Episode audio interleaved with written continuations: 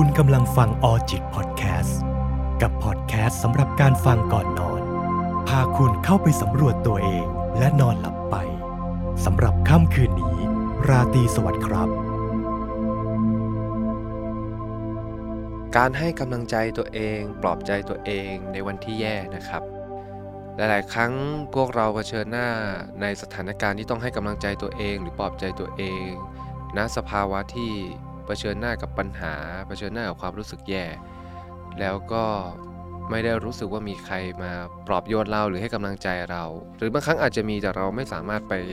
รับจากเขามาได้นะครับการให้กำลังใจตัวเองจึงเป็นสิ่งที่มีความสำคัญมากๆนะช่วงเวลานั้น แต่ก็ต้องทำความเข้าใจกันก่อนนะครับ ว่าการให้กำลังใจตัวเองจริง ๆ แล้ว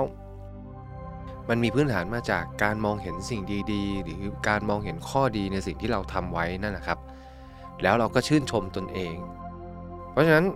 การให้กำลังใจตัวเองจึงมีคอนเซปต์ที่ว่าเราได้มองเห็นข้อดีของตนเอง และนำข้อดีนั้นมาชื่นชมต่อตัวเราให้เราเองได้ยิน โดยที่เราเนี่ยแหละเป็นคนพูด เพราะว่าถ้าเกิดเรามาโฟกัสกันที่คำพูดเนี่ยครับโอ้โห มันจะมีคำพูดที่แบบมากมายมหาศาลไม่รู้จบ และมันก็จะมีคำพูดที่ได้กับบางคน แล้วก็ไม่ได้กับบางคน ยกตัวอย่างเช่น ผู้ป่วยโรคซึมเศร้าที่อยู่ในภาวะซึมเศร้า ที่ค่อนข้างปานกลางไปถึงรุนแรงเนี่ยเราจะไม่สามารถเชียร์อัพเขาหรือให้กำลังใจเขาด้วยคำว่าสู้ๆนะตั้งใจนะ เพราะเขาจะตีความไปว่าเฮ้ยฉันทำขนาดนี้แล้ว มันยังไม่ได้เลย จะมาให้ฉันทำอะไรอีก จะมาคาดหวังอะไรกับฉัน แบบนี้ก็จะใช้ไม่ได้ แต่ถ้าเกิดเราอยู่ในภาวะปกติและมีจิตใจเข้มแข็งพอสมควร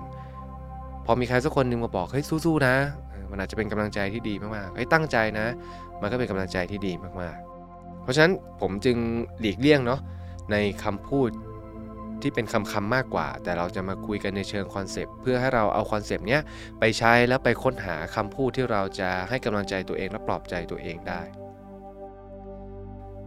เมื่อเรามองเห็นข้อดีตัวเองนำข้อดีนั้นมาพูดกับตัวเอง นั่นคือการให้กำลังใจตัวเอง ย้ำในคอนเซปต์ตรงนี้กันอีกครั้งหนึ่งนะครับ ทีนี้ก็ต้องพูดว่างั้นเราจะมองเห็นข้อดีของตัวเองได้อย่างไรล่ะ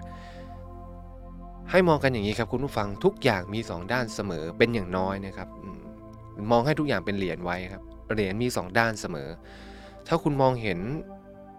จุดบกพร่องบางอย่าง ในจุดบกพร่องนั้นต้องมีข้อดีบางอย่างแฝงมาอยู่เหมือนกัน หรือมีข้อเรียนรู้บางอย่างแฝงอยู่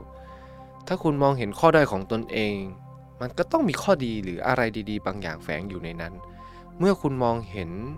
สีขาวที่อยู่อีกฝั่งหนึ่งของฝั่งสีดำนะครับ คุณก็จะเห็นข้อดีของตนเองที่ซ่อนอยู่ในวันที่คุณรู้สึกแย่ แล้วคุณก็นำสิ่งสิ่งนั้นแหละ ที่มองเห็นเนี่ยมาชื่นชมมาบอกตัวเอง แล้วก็ยอมรับด้วยนะ ที่คุณจะชื่นชมตัวเองแบบนี้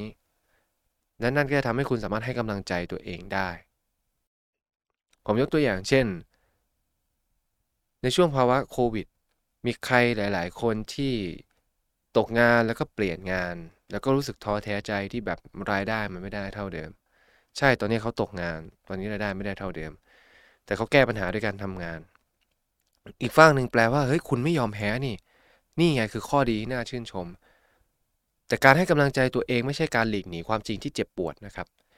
การให้กำลังใจตัวเองจะมีประโยชน์เมื่อคุณยอมรับความจริงที่เจ็บปวดและเผชิญหน้ากับมัน แม้ว่าจะยังผ่านไปไม่ได้ แต่คุณก็ยังเผชิญหน้ากับมันอยู่ กำลังใจจะมีผลอย่างมาก แต่ถ้าเมื่อใดก็ตามคุณหลีกเลี่ยงและคาดหวังว่ากำลังใจจะเยียวยาทุกอย่างให้ดีขึ้นนั่นคือความเข้าใจที่ผิดนะครับ เพราะฉะนั้นในจุดนี้เรายอมรับความจริงในฝั่งสีดำว่าเฮ้ยชีวิตตกงานจริงว่ะรายได้ไม่พอไม่ได้เหลือ เยอะแบบเมื่อก่อน แต่ทุกวันนี้ก็พอใช้ และในฝั่งสีขาวอะอะไรที่มันเกิดแบบนี้ ยอมลาออกจากงาน ยอมทำงานใน สาขาวิชาที่เราไม่ชอบ ยอมทำงานที่เราไม่ถนัด เพื่อที่จะได้มีเงินมาใช้จ่ายในชีวิต เนี่ยครับน่าชื่นชม ที่คุณยังไม่ยอมแพ้ ยังคงหาทางให้กับชีวิตอยู่เสมอๆยอมละทิ้งสิ่งที่ชอบ เพื่อทำให้ชีวิตได้ดำรงอยู่ต่อ รักษาโอกาสของชีวิตไว้ เพื่อที่วันหนึ่ง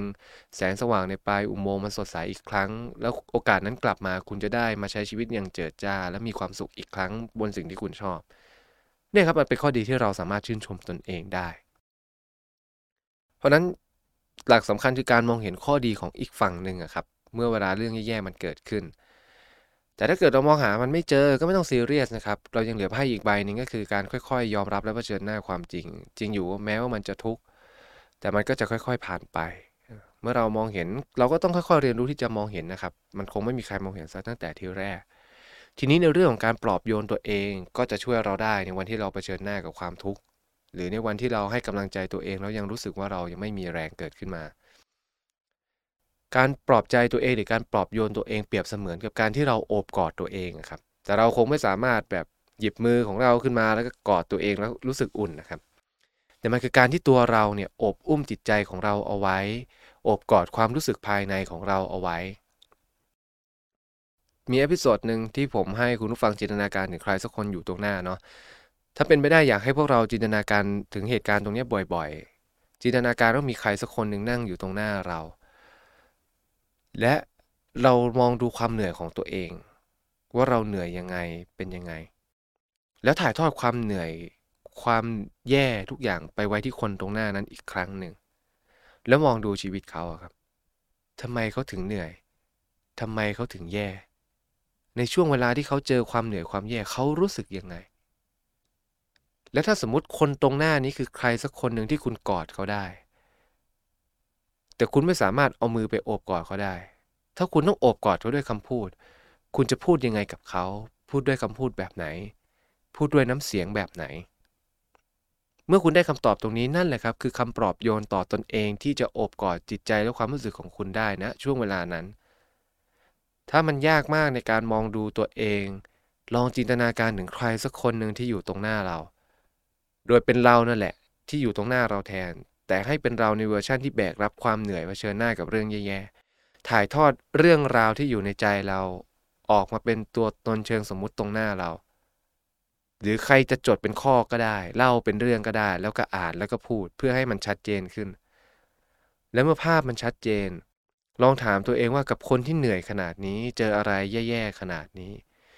คุณอยากจะปลอบใจเขาด้วยคำพูดยังไง เพราะคุณไม่สามารถกอดเขาได้จริง ๆ เป็นคำพูดที่คุณฟังแล้วก็รู้สึกว่าได้รับการกอด นั่นแหละครับคือคำพูดที่ปลอบโยนตัวเองได้ และเทคนิคนี้ก็ใช้ได้เช่นเดียวกันกับการให้กำลังใจนะครับ ถ้าเราไม่สามารถมองด้านทั้งสองสีดำและสีขาวได้ เอาเทคนิคเดียวกันมาใช้ ตั้งเรื่องของตัวเองขึ้นมาถ่ายทอดเป็นบุคคลสมมุติตรงหน้า แล้วมองดูชีวิตเขา ถ้าคุณไม่สามารถหาข้อดีมาชื่นชมได้ มองกันอย่างตรงไปตรงมาแล้วถามตัวเองว่า คุณจะให้กำลังใจคนคนนี้ยังไง คุณอยากจะให้กำลังใจเขาแบบไหนคำพูดอะไรที่เขาฟังแล้วเขาจะรู้สึกว่าเขาอยากไปต่อ เขายังมีแรงที่จะไปต่อ การให้กำลังใจอาจจะไม่ได้เยียวยาความเจ็บปวดความเหนื่อยล้าหรือช่วยแก้ปัญหา แต่มันยังทำให้รู้สึกว่าฉันยังอยากไปต่อคำพูดอะไรที่จะสร้างความรู้สึกแบบนั้น เมื่อคุณผู้ฟังสามารถเอาคอนเซปต์หรือเอาโรเพตรงนี้มาใช้ กับตัวเองแล้วสร้างคำพูดได้ มันแทบไม่ต้องหาเลยครับว่าคุณจะใช้วิธีการแบบไหนใช้คำพูดแบบไหน มันจะเป็นคำพูดที่ถ่ายทอดออกมาจากจิตใจของคุณเอง ที่จะให้กำลังใจต่อตอนเอง และปลอบโยนจิตใจต่อตอนเองด้วยคำพูดของคุณเอง และนั่นแหละครับจะเป็นวันที่ตัวคุณได้ตบบ่าตัวเอง และพูดให้กำลังใจจนรู้สึกว่าอยากไปต่อมีแรงฮึกเหิม อยากใช้ชีวิตต่อ อยากสู้ต่อ อยากไปเรื่อยๆ และมันก็จะเป็นจุดที่คุณได้โอบกอดตัวเองด้วย ได้อ่อนโยนต่อตนเองทำให้เรารู้สึกว่าไม่ได้โดดเดี่ยว ซึ่งกำลังใจและการปลอบโยนนั้นสำคัญมาก บางครั้งมันอาจจะเหนื่อยล้า บางครั้งมันอาจจะต้องอดทนกำลังใจคือสิ่งที่ทำให้เรารู้สึกอยากไปต่อคำปลอบโยนคือ สิ่งที่ทำให้เรา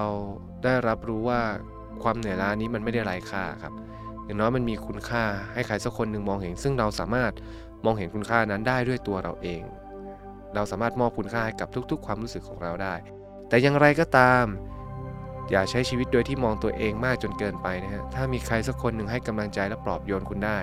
แล้วมันพร้อมพอที่จะไปรับจากเขา อย่าลืมไปรับจากเขาด้วย ให้สิ่งดีๆ ต่อตนเอง เปิดใจยอมรับสิ่งดีๆ ของคนอื่นต่อตนเอง ไปพร้อม ๆกัน นั่นแหละครับ คือการเปิดใจ ที่จะได้รับกำลังใจที่ดีทั้งต่อตนเองต่อผู้อื่น คำปลอบโยนต่อตนเองต่อผู้อื่น ซึ่งไม่ว่ามาจากใครมันก็ดีด้วยกันทั้งนั้น เพราะฉะนั้นไม่ต้องเลือกนะครับว่าจะเป็นของตัวเองของใครเลือกรับทั้งคู่นั่นแหละครับ ถ้าสิ่งสิ่งนั้นมันคู่ควรกับคุณและคุณสามารถยอมรับมันได้